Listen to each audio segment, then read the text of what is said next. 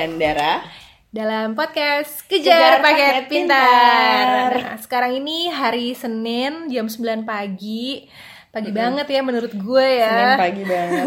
Dan kita sudah duduk manis di Menteng uh, bareng seorang sines muda berbakat Allah nah, Edi dari Palari Film saya hai dong halo nah seperti yang udah kita bilang di episode lalu kita memang mau wawancara hmm. Edi ya dari yes. Palari Films karena dua proyek Palari ke depan menarik banget. Betul dan apa tuh Dar? Um, dua-duanya buku yang udah kita baca. Mm -hmm. Aruna dan Lidahnya, kemudian salah satu bukunya Eka Kurniawan seperti dendam rindu harus dibayar, dibayar tuntas. tuntas. Uh, jadi adaptasi buku ke film sih bukan hal baru ya, udah yeah. sering dilakukan. Tapi kita tertarik dengan proyek-proyek Palari ini karena pilihan buku bukunya menarik. Iya, karena buku Eka Kurniawan di mau difilmkan, gue sih langsung kayak wah. Hore! Gitu. iya, dan uh, selain itu Palari kan juga tahun lalu under the hmm. spotlight hmm. nih karena sebagai production house baru. Tapi film pertamanya posesif langsung sukses ya secara ya, komersil maupun kualitas. Yeah. Sukses juga mengorbitkan Putri Marino ya. Oke, okay, pertama Edi, ini gue terusin aja ya. Yeah. Tapi uh, tell us more about yourself dong. Mungkin pendengar kan ada yang belum kenal nih. Terus sekarang lagi sibuk apa? Uh, apa ya? Uh, jadi uh, umurnya udah 30 empat tahun ini. Dulu kuliahnya di broadcasting sama sempat ambil politik, uh, lalu S2-nya ambil film producing di uh, New York. Tapi sebelum melanjutkan S2 memang udah sempat uh, menjadi kru di beberapa film, terjun juga ke dunia radio, lalu uh, sempat di uh, theme park juga, kerja sebagai kreatif. Mm -hmm lalu freelance sana sini sampai akhirnya memutuskan ah kayaknya gue masuk film lagi aja. Uh, kayaknya this is my first love. Uh, jadi gue uh, apa pengen balik ke film dan gue akhirnya S2 film gue ke New York dan gue sempat kerja di sana hampir 2 tahun juga. Jadi total 4 tahun. Dan akhirnya pulang karena ada panggilan ada tawaran untuk uh, ikut menjadi co-producer di film Atirah bersama Mira Usmana. So I thought why not dari situ gue sempat juga diperbantukan di ADC 2 untuk production bagian New Yorknya. Dan akhirnya saya sama beberapa teman-teman ngumpul lagi uh, ada Miss Ketaurisia sama juga ada Edwin. Uh, akhirnya kita bergabung dan uh, awalnya dari kayak ngobrol-ngobrol let's do something ayo bikin project atau apa. Dan akhirnya ketemu dia dan ketemu Edwin dan uh, apa kita kayaknya punya uh, share the uh, same uh, passion, visi dan juga yang kayak ketertarik uh, uh, chemistry-nya juga ada dan akhirnya ya udah kita akhirnya membuat sebuah production company uh, bernama Palari Films uh, yang memang uh, menjadi pengalaman pertama buat gue dan juga buat uh, Edwin dan Meiska atau dipanggil Dede karena hmm. uh, mereka juga backgroundnya kan adalah pembuat film-film uh, art house yeah, gitu, iya, iya, film-film yeah, yeah. yang independen tapi juga uh, keliling dunia gitu istilahnya. Mm. Kita berusaha mencoba gimana ya kita mau masuk ke market lokal nih gitu, oh. yang kayak ke industri gimana caranya tapi tetap DNA kita nggak hilang gitu loh. Hmm. Oke, okay, uh, eh, gue langsung nanya aja deh. Project Palari. Project Palari. Gue nanya pertanyaan pertama ya, yeah. nanti habis itu apa sih pertimbangan Palari memilih novel Aruna dan seperti dendam untuk difilmkan? Karena menurut kita keduanya pilihan menarik. Karena Aruna tuh menarik karena dia bukunya sebenarnya ya oke, okay, tapi sebenarnya nggak terlalu sukses di pasaran menurut gue ya, setahu gue ya. Iya. Dan dan seperti dendam itu juga lebih menarik karena dia bukunya vulgar banget, vulgar. sexually dan violently. Padahal kayaknya masyarakat kita kan sekarang nih banyak yang semakin konservatif ya. Iya. Jadi uh, ini juga nih apa namanya menarik juga pilihannya untuk memilih novel itu.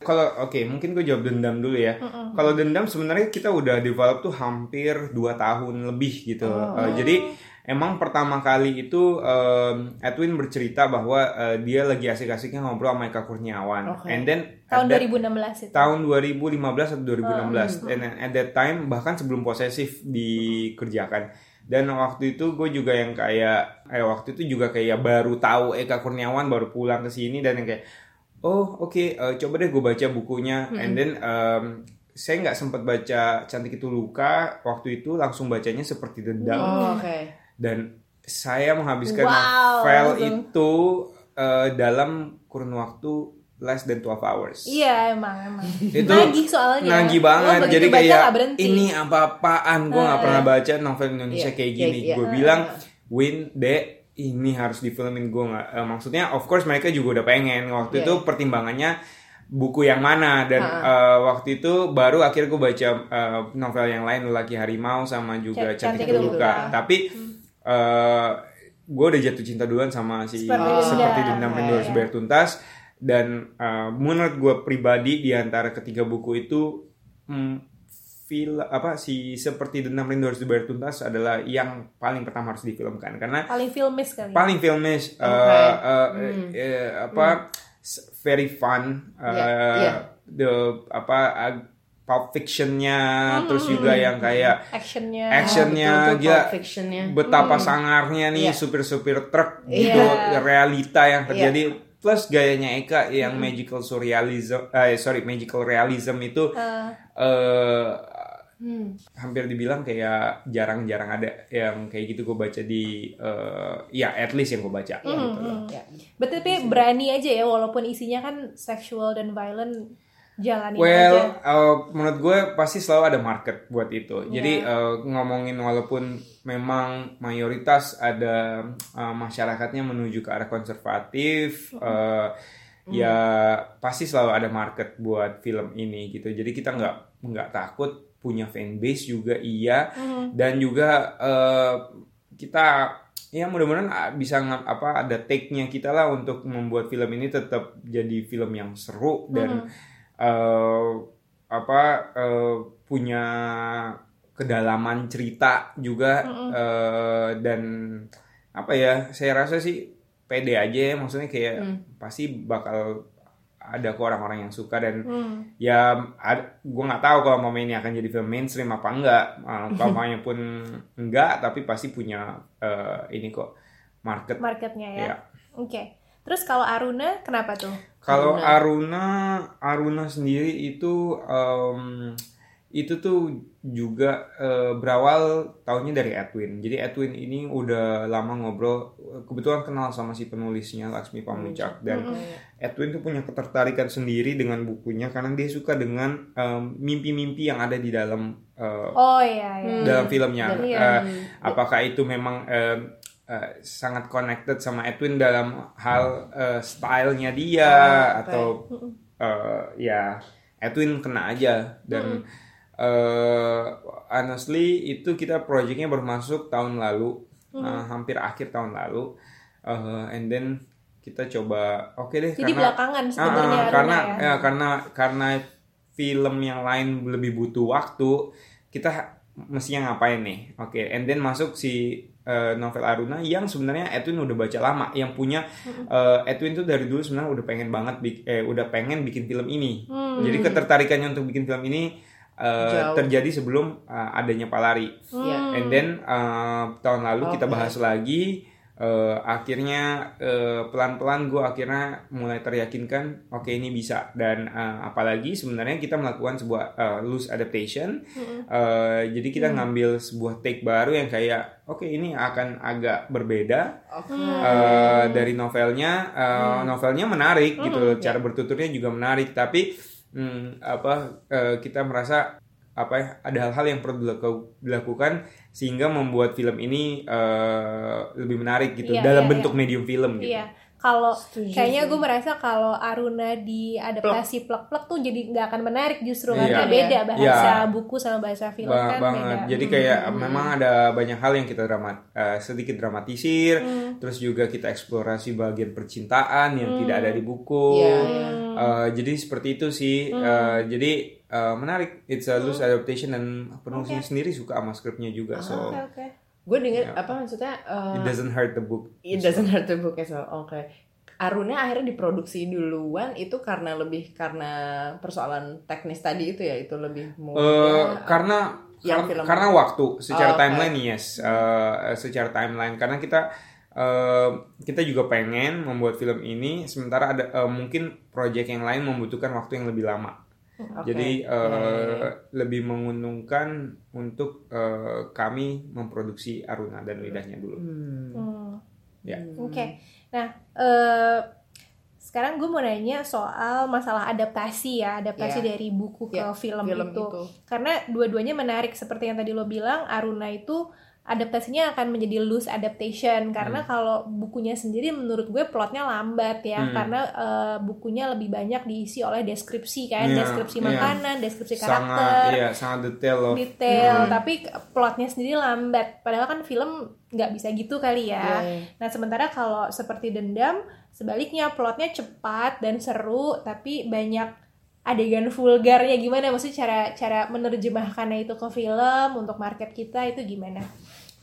Em, kalau em, novel Aruna eh, sebenarnya eh, kita kan paling pertama ngelihat skripnya dulu. Eh, ketika itu diterjemahkan dalam bentuk skrip eh, skenario film, eh, kita ngelihat oh ini nggak maksudnya mungkin bisa aja jadi film yang lambat, tapi akan jadi nggak akan jadi film yang untuk masyarakat luas. Nah, sementara ini saya yakin tetap bisa untuk menjadi, eh, dinikmati oleh masyarakat luas karena memang eh, apa ya tema utamanya yang kita lihat bahwa ini eh, persahabatan, eh, terus sekarang ada cintanya, lalu eh, perjalanan spiritualnya adalah kulinernya itu Kuliner. sendiri. eh, ya, itunya sih yang paling esensinya itu. Dan eh, ketika dibuat jadi skenario eh, itu menjadi eh, sesuatu yang menarik. Apalagi approach-nya Edwin di sini adalah ini film dialogue driven. Memang film yang chatty cerewet. Oh, oke. tapi gimana kita bisa eh, eh, apa engage dengan percakapan-percakapan yang dilakukan oleh Yeah. karakter-karakter ini itu yang menarik sih dan Ya, ya, ya. eh, Skripnya hal-hal yang tuh ya. ya, ya mudah-mudahan Mudah-mudahan. jadi eh, gue sih sendiri suka sama skripnya dan eh, mudah-mudahan eh, udah melihat juga potongan filmnya eh, sedikit Mhm. yang kita udah lakukan di bulan April eh, yang sekarang kita akan lanjut lagi ke Pontianak. Nah, yang Hmm. itu eh, saya sih sebenarnya suka, gue suka. Maksudnya kayak Hmm. em, sesuatu yang baru. At least gue belum tahu masyarakat bakal suka apa enggak, tapi Hmm. paling tidak filmmakernya suka. Lah, gitu. Iya. Oke, oke. Kalau itu Aruna, jadi kayak gue rasa sih nggak akan lambat gitu. Eh, Hmm. Mudah-mudahan kayaknya sih enggak. Eh, bukan lambat juga jadi sebenarnya beda apa, eh, Jadi jelek. masa jelek, Jelek, tapi ya. eh, kalau lambat ya akan jadi film yang beda lagi aja. optional aja kan ini pilihan Iya. lo untuk eh, tidak seperti itu pendekatan Iya, filmnya. sem- sementara kalau eh, dendam memang face face banget gitu dan seru gitu kayak nonton film action. Eh, tapi emang ada adegan-adegan vulgar yang apa ya? Kayaknya adegan-adegan itu ini ini emang enaknya nih kalau next time harus ngobrol sama Edwin sendiri ya. Oke. iya, iya. Tapi kalau buat gue nggak ada adegan-adegan itu eh, ya nggak akan jadi seperti dendam rindu harus sudah Iya, tuntas itu dia. gitu. Jadi Gimana supaya mempertahankan cita rasa dan tekstur Ta- ceritanya ya, tanpa tapi mungkin ada beberapa hal yang eh, karena ini kan kita masih belum diproduksi. Eh, buat gue ekspektasinya akan ada hal-hal yang sebenarnya harus in your face, ada hal-hal yang mungkin ada eh, subtlety-nya bisa di Di, eh, sedikit apa ya, bisa lebih subtle gitu. Ya. Jadi hal-hal yang nggak perlu juga eh, orang Didar. udah bisa paham Iya, ya iya, gitu. iya. Jadi Nggak ya, usah. ini biar ini simbolik lah ya. Iya, eh, ini ini permainan purely permainan sutradaranya aja. Jadi yang kayak eh, of course eh, sutra kita juga ngasih kebebasan buat sutradara, tapi pastinya juga sutradara em, ya namanya berkolaborasi sama produser, pastinya membahas hal-hal ini. Jadi ini we're still figuring out gimana caranya. Tapi eh, hopefully kita juga maunya film ini ya em, apa ya tetap raw and real tapi ya, satu sisi juga eh, bisa dinikmati juga gitu loh sama banyak orang mudah-mudahan. Iya, Jadi eh, we'll see. Iya, penasaran juga tuh tadi ngomongin soal skrip di eh, film kan itu tuh gue tuh lah selalu penasaran mengambil menerjemahkan isi buku terus jadi skrip film tuh biasanya gimana sih Ed dan keterlibatan penulisnya novelnya. novel itu tuh bagaimana gitu duduk Oh. bers- itu tuh ngambil dialognya itu? Kalau kalau kita sih em, bebas banget. Gue inget banget temen gue si Gina bilang dia itu bahkan eh, mm, novelnya sendiri yang dia tulis dia mau filmin itu dia loose adaptation. Jadi Sorry sorry gimana? eh, jadi di eh, u- bahkan novel yang dia tulis sendiri Oh. dan dia mau filmkan itu dibuat loose adaptation. dia dia buat dia buat loose adaptation jadi nggak pernah strict Ke by the novel. book gitu yang kayak soalnya ya. iya Oke. jadi itu yang kita juga terapin sih maksudnya eh, tapi mungkin tergantung banget by case by case ya kalau mamanya dalam dalam hal Aruna eh, kita memutuskan emang keputusan yang dibuat sama eh, produser sama sutradara ya kita bikin loose adaptation aja gitu Oke. kita kembangin tapi Hmm. emang universe-nya eh, karakter-karakternya spiritnya mereka eh, Oke. tema utamanya eh, main plot juga gitu cuman emang ada ada hal-hal yang kita ubah eh, dan uh, simply karena eh, kita menganggap ya ini mediumnya jadi medium film aja gitu sih Hmm. Eh, dan eh, Laksmi sih nggak pernah yang benar-benar menuntut beberapa hal dia baru baca juga skrip terakhir-terakhir Iya. Eh, ketika kita udah convince dan kita liatin ke dia dan eh, untungnya dia suka Oke. gitu. Jadi eh, ada beberapa notes pasti yang dia kasih dan tapi itu sifatnya pasti membantu sih. Jadi Iya, iya, iya. eh, apa ya jadi begitu buku diambil eh, kayaknya mereka nyatet gitu. Eh, ap- eh, si si Edwin apa yang dia suka lalu ngobrol sama Penulis. prosesnya cukup intens sama si eh, penulisnya Titin Watimena yang nulis Dilan Oh. Oh, dia yang Oke, bikin dia Aruna. buat yang bikin skenario Skenario, Iya. Terus habis gitu eh, ya kita punya tim development kecil-kecilan juga. Jadi ada teman namanya Edward Gunawan. Eh, dia juga bantu kita dalam proses development. Jadi ya lumayan seru lah. Waktunya memang nggak panjang tapi eh, intens. Hmm. Kalau proses script writing eh, seperti dendam udah sampai mana?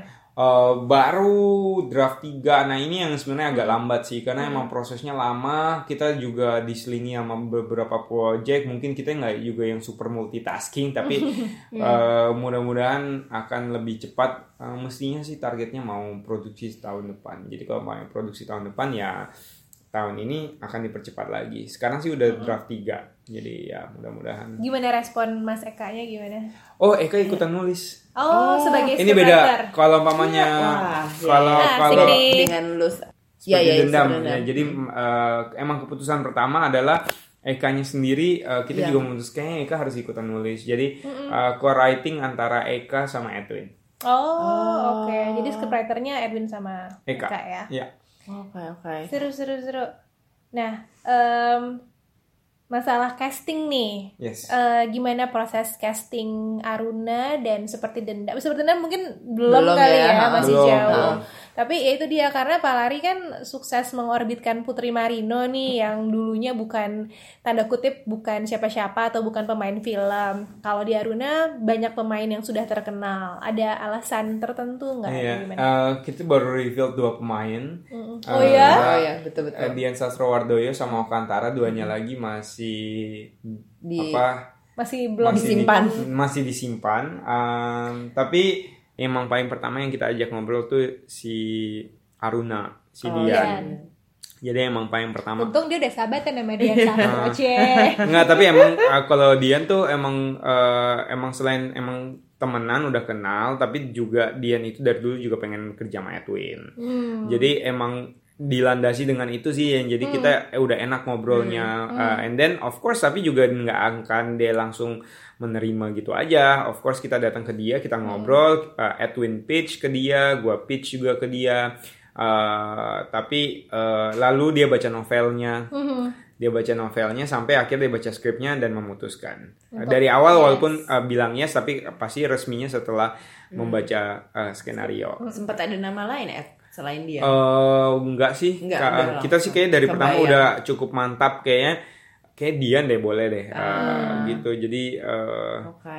eh, dan emang cocok kayaknya dan dan dan menurut gue sih cocok gitu. Hmm. Terus eh, untuk Oka eh, sebelum ini kita lagi eh, ada syuting film pendek. Eh, eh, syuting di Jepang eh, kerjasama sama eh, Tokyo International Film Festival. Jadi eh, ini project dibawa sama partner saya Miske uh, dan emang uh, Edwin sebenarnya juga karena Tokyo menunjuk Edwin. Tapi di bawah Palari atau? di bawah Palari. Uh, terus kita syuting di uh, di Tokyo kemarin bulan Januari kemarin sama Oka Antara. And then uh, sempat kepikiran beberapa nama untuk karakter Faris uh, Yeah. tapi kita bilang why not Oka gitu kayaknya Oka Oh udah sempat kerja bareng. Iya, ya? patut dicoba dan uh, dia juga langsung diajak ngobrol dan langsung mau gitu sih enaknya. Um, dan ada dua lagi yang Udahlah kayaknya kita aja nggak lah. bisa dong. Kayak- tapi kayaknya cukup dahsyat deh. Cukup Oh, dahsyat cukup ya. dahsyat. Cukup dahsyat, ditunggu aja Oke, sebentar oke, lagi oke. kok. Sip sip sip. Kalau yang jadi itu kan karakter empat karakter utama ya. Ya empat karakter belum Farish, Bono, ada- akan ada supporting supporting juga, tapi ya itu juga ditunggu aja. Uh, ada sosok-sosok yang mungkin Bono gue bisa agak susah mengejutkan. sih. Bono gue kayaknya tahu. Eh, Iya. Tapi ini support, supporting cast-nya aja tuh nama-nama besar loh. Nama Jadi besar ya. luar biasa Uh, ini untuk produksi oke, Aruna. oke. Tapi kita sih kayak maksudnya kita sih nggak ada terlalu patokan yang kayak harus bintang besar Iya, semuanya. iya, iya. Ah, maksudnya kan kayak situasi-situasi tertentu kita juga senang eh, untuk mendapatkan pemain-pemain baru Iya gitu. dong. Cuman memang eh, ya namanya jodoh jodoh-jodohan. Kalau Hmm. umpamanya emang jodohnya sama bintang-bintang besar ya Why memang not? begitulah. Mm-mm.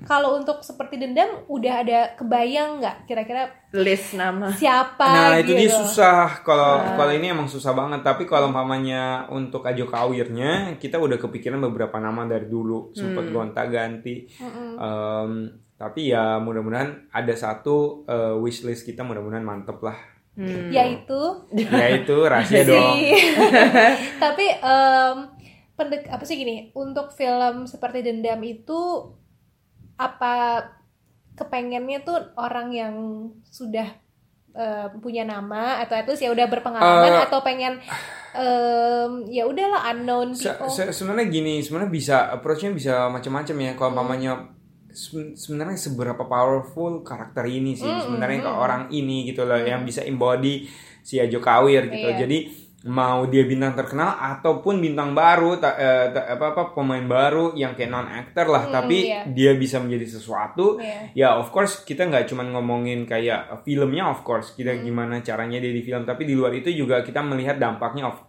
gue sebagai produser melihat dampaknya di publicity kayak gimana juga Iya, iya, itu iya. juga pasti ada bisa dipikirin gitu loh mau non actors ataupun actors yang udah eh, lebih established maksudnya salah satu dari actors gitu Ya.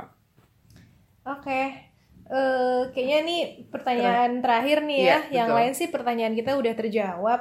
Eh, lo suka yang mana nih?